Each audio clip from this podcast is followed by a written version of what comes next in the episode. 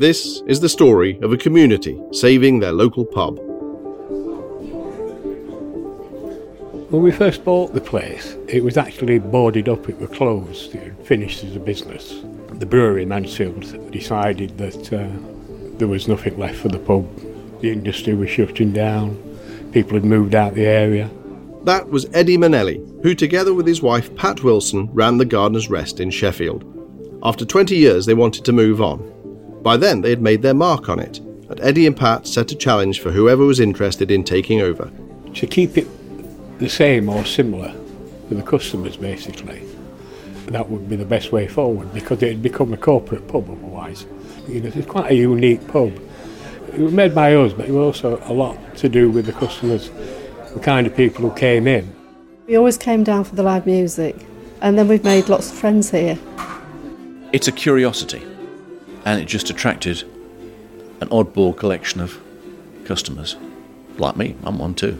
And when it, we heard it was, well, Pat and Eddie were selling, we were very worried we were going to lose it. Well, we knew Pat and Eddie were keen to keep it as it was, and we were very keen. So we, we couldn't wait to be part of it. When Pat and Eddie decided they were going to retire, they slipped a little personal letter to a good handful of people, they, only they will know quite how many, saying, "This is what we're thinking of doing, let us know if you're interested." And so I then just started talking to some people who I'd only nodded to in the pub for years. And Eddie and Pat were kind enough to say, "Listen, this is our retirement package, so we're not giving it away, but if you can match the best offer on the table, you can have it." And we got it. Welcome to the Community Business Fix, the monthly podcast brought to you by Power to Change, the independent trust that supports community businesses in England. We'll be bringing you stories from community activists transforming where they live by making local businesses their business. They'll be sharing frank accounts of what it's really like to start and run a community business and top tips to make that journey easier for others. My name is Neil Roberts. I was a journalist and a teacher, but when I saw the impact my local community bakery, Love Bread in Brighouse, was having on my town, I changed tack in life to work for, volunteer at and lend support to community businesses. Over eight years of volunteering, I've come into contact with dozens of other community businesses, involved in a broad spectrum of activities, from recycling bicycles to pulling pints for thirsty locals. And it's a community pub that starts our series today. The Gardener's Rest is a very special pub in the heart of Sheffield. We arrived on Sunday night as the rain was clearing, a ukulele band was playing, and the pub was about to fill up for the weekly quiz. The Gardener's Rest Community Society was awarded a package of support from Power to Change in two thousand seventeen, helping it to purchase their pub and preserve it as an activity centre, music venue and art exhibition space, as well as to continue to run it as a pub. Mark Powell was one of Eddie and Pat's regulars and is well known nationally as a veteran in social enterprise development, with a string of enterprises to his name. He loved the Gardener's Rest so much that he became one of the instigators to save it. This is a traditional pub, and when we wondered about buying it, the interesting thing was that we didn't really know who the catchment was, because this district called Neepsend stroke Kelham Island is a mile from the centre of town. Um, And nobody lives here. They used to, in the days of steel and other industries, an awful lot of people lived here. There were a lot of shops, there were schools, everything was around here. It's wonderful. On the edge of the River Don, marvellous area. But the industries changed and so on. And now there's hardly anybody who lives here except for the new flats that are being built. I think there'll be six hundred new flats within the next three months, for example. So that's the speed of development. As you go in through the, the uh, front here, and we go into what I call the snug. I don't know what other people call it. There's a fair amount of memorabilia from the, the old brewery across the road around the walls here, uh, some old maps, and of course we're standing in front of a bar billiards table.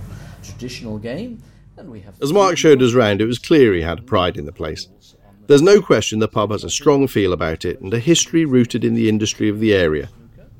Pubs tend to be called locals, but for some of the regulars at the Gardener's Rest, that term meant something more. They felt that they wanted to buy a piece of their local, We then gave them an opportunity. We had a share prospectus and a business plan, said this is what we're going to do, and we got, I don't know, twenty or thirty people, very typical of the way community ventures start. Gradually you get a groundswell going. Uh, you then look to see how you can scale up. Uh, we learned that we could scale up through a crowdfunding operation. The surprise, maybe to all of us, was just how successful that operation was. Here's Mark Beckles-Wilson, Chairman of the Board of the Gardener's Rest Community Society. People invested in the pub for all sorts of reasons. But some people valued the pub and said, well, we, we don't want it to be turned into a, a Wetherspoons or whatever, or an All-Bar One or some chain pub. It's special, it's a place we come to once a week. I'm always there on Thursday night and I don't want to lose that. So a lot of people invested on that basis. Some people, I guess like me, invested on a mixed basis. I want the Gardener's Rest to survive in and not become part of a chain, but that sounds really interesting, the community engagement stuff. Over seven weeks, I think we raised two hundred thirty-six thousand pounds or something. All the way along the line, we would be having meetings with groups of people here, sometimes in very small groups, sometimes uh, filling the conservatory so that you couldn't get in. We'd be saying, we're trying to do this, we're trying to do that. Then we started communicating by email with those people who had signed up and so on. And um, we, we've built, I think, a pretty good rapport with our membership, although we could do a lot better. Gardener's Rest turns to the More Than a Pub programme for support and advice. Power to Change works in partnership with the Plunkett Foundation to deliver More Than a Pub, supporting groups to start and grow community businesses, to revive local assets, protect the services people rely on, and address local needs. Jenny Sampson is More Than a Pub programme manager at Power to Change. The More Than a Pub programme aims to respond to the fact that over the last ten years, the U K, we've lost about a fifth of our pubs due to a range of social and economic factors.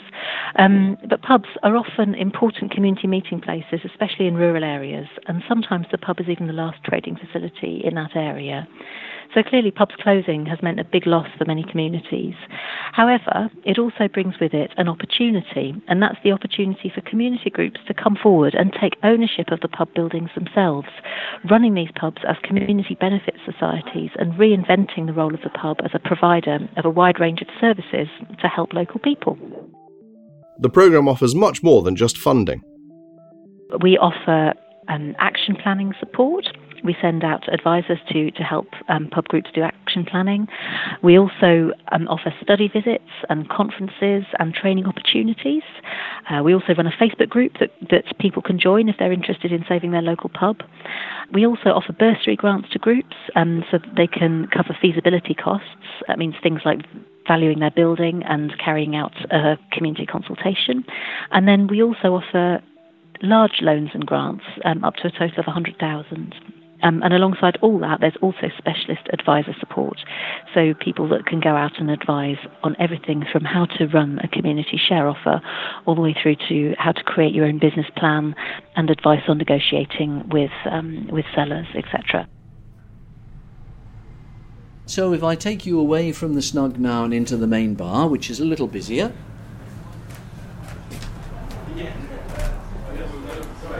So we've got some art on the walls. We're connected to the Kelham Island Arts Collective.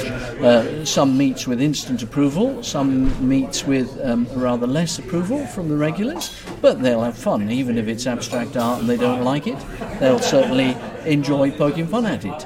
And uh, so you can't please all the people all the time, but you do understand that different people have different tastes, and long may that continue.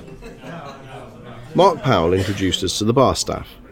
Ellie Ormenio began working here on her eighteenth birthday and sketches at the regular art groups. Kane White is the bar manager. Um, I think the fact that it is a community pub makes it more than a pub. It's not just somewhere where you go in and drink, you feel more a part of it.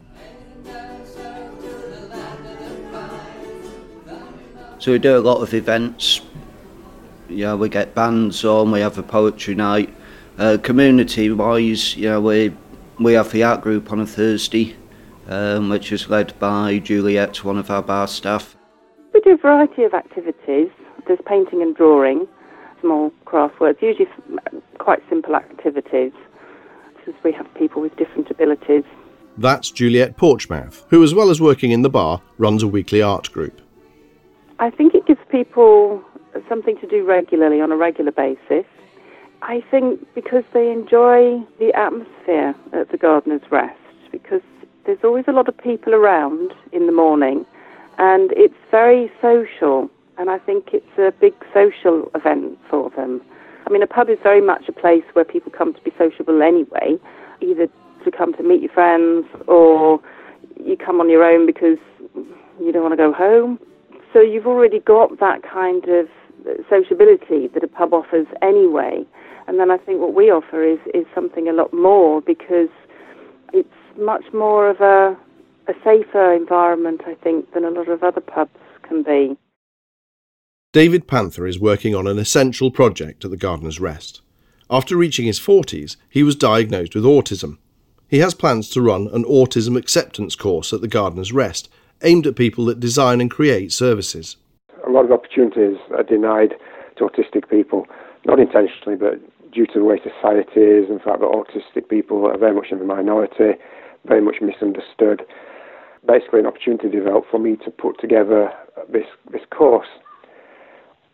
Um, I've called it an autism acceptance course because, in my opinion, much of what, what is called autism awareness courses are really missing a lot of very important things out about autism. You know, I've been given this opportunity purely because um, of Gardener's Rest and, and Yes two Ventures. The house where I live is, is a uh, supported living house where uh, was roughly uh, eight people like, like live there, plus staff and the manager. Gary Cipolla works at the Gardener's Rest as a cleaner. I work five mornings and I like hoover, mop, ladies and gents, loos, I clean them, clean the mirrors, sinks, dust, the pub garden. He is a working man. Three percent of people with learning disabilities in Sheffield are in paid employment. He is part of that three percent. I don't expect he knows or cares about those statistics, but he'll be aware that in the house that he lives in, where there are, I don't know, eight or ten um, uh, people with learning disabilities, uh, if I think through them, I think he is probably the only one with paid employment. I first came here in two thousand one. I've been there roughly, roughly seventeen years. He enjoys the fact that he is here and is one of the longest-standing members of the Gardener's Rest. The fact it's new ownership, new management, yeah, fine. He's an anchor man here, it has to be said. Yeah, if you don't, if you don't exclude anyone.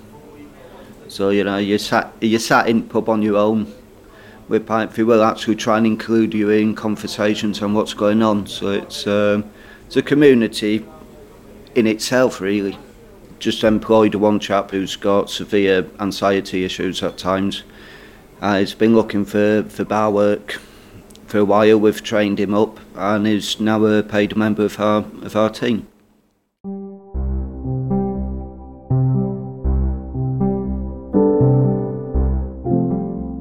Supporting people's mental health and well-being is an important part of the work being done at the pub, but it does have its challenges, which can cause conflict. Here's Mark Beckles-Wilson, chairman of the board of the Gardener's Rest Community Society. In a sense, the running a business, just as a business, is familiar to me. Um, integrating that with the, if you like, the softer issues of it being a community pub, of us supporting all sorts of people to work here who are great, but they need more support at the right time than other people we could employ. And I don't have a problem with that, but actually integrating that in is, I guess, the challenge. It's not the only challenge. There are inevitable tensions when a community-owned business goes from fundraising to launch, but then, when the dust settles, the business has to be sustainable. I was got a tiny bit of a share in it before I started working here, and I don't know, it did change after that. It made you feel more like you want it to do well and you want people to be enjoying it because you're, you feel a part of it. Mark Beckles-Wilson again. The pub was run by a steering group for the first year. I mean, after the first year, there's an annual general meeting. They said, we need to step down. Um, we need a properly elected management board. And like a fool, of course, I put my hand up and said, I'll help with that.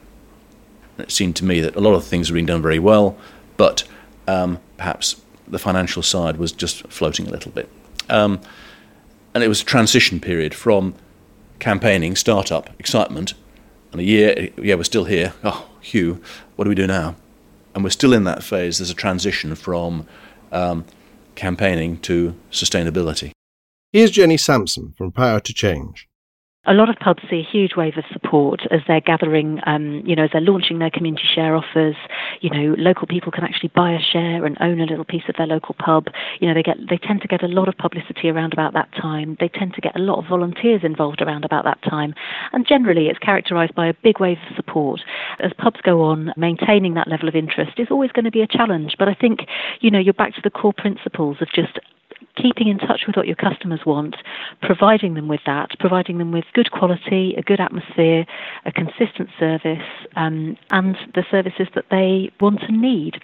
So while emphasis is put into delivering what the community needs, the business side needs equal attention. Mark Beckles-Wilson has his priorities. Getting staffing right. Um, there has been no grasp over stock. No one's quite known what's here, what we bought, what we sold. Um, and this sounds like the pub's been run incompetently. Um, it's been run by a, p- a bunch of people who have done a fantastic job at setting it up and then have crisis managed it because, like everyone else, they're volunteers and they're not full-time. But who decides who a community business should serve and what philosophy lies behind it? With four hundred twenty shareholders and nine board members, that can be tricky. A lot of very nice people who are members and investors will say, if you ask them about whether they think that pubs should be inclusive and uh, should give opportunities to people, and if people with a variety of disabilities and issues should be welcomed in, in a pub, they will say generally, oh yeah, absolutely, of course, that's absolutely the thing. And you'll then say, so would you come and drink in a pub where this happened? And they'd say, oh, no, no, we, we don't go out for social work. We go out for a quiet drink, and we think that should happen in the pub next door. Well, there isn't a pub next door. There's this pub. It, it is a really important part of what we are supposed to be, um, you know, as, as more than a pub. And um, and I'd, I'd certainly be liking to do a bit more of stuff as well. It's just um, sometimes the whole sort of management thing and the the... the you know, the nature of having a board of directors and everything has to be passed by different people, and people have different opinions on what we should be doing and shouldn't be doing, and it gets discussed at meetings, and then uh, things don't happen. We have to tread a tightrope, really, to deal with our social objectives without upsetting people who just want a quiet pint. It's a question of being big enough to actually accommodate what other people want and not push your own agenda too hard. Someone who's faced similar challenges to the Gardener's Rest team is Sally Soady. She's a member of the Bamford Community Society, which runs the Anglers Rest community pub to the west of Sheffield, in the heart of the Peak District. In two thousand twelve, it was at risk of closure, so the community decided to try and save it. They ran a successful share offer, which raised two hundred sixty-three thousand pounds, saved the pub, and now employed twenty-five people behind the bar and in the building's post office and kitchen. This is the Community Business Fix, and on each show we'll be asking people in community business ventures to offer advice. Here are Sally Soady's tips. When you're selling shares, it's great to have large shareholdings coming in. Three years down the road, when they want the money back, that's not quite so easy. So I would discourage people from having their shareholding too high. I would say, you know, up to five thousand. Most of our shareholders are one thousand five hundred and less, and most of them have thought of it as a, you know, they're invested in the community, it's a social investment, it's, it's, it's effectively a donation, they don't expect to have it back. Your publicity campaign is really important, and using all sorts of different uh, media, so there might be existing events in your locality. So I know pubs have used Christmas markets to go and have a stand, or summer fates or whatever.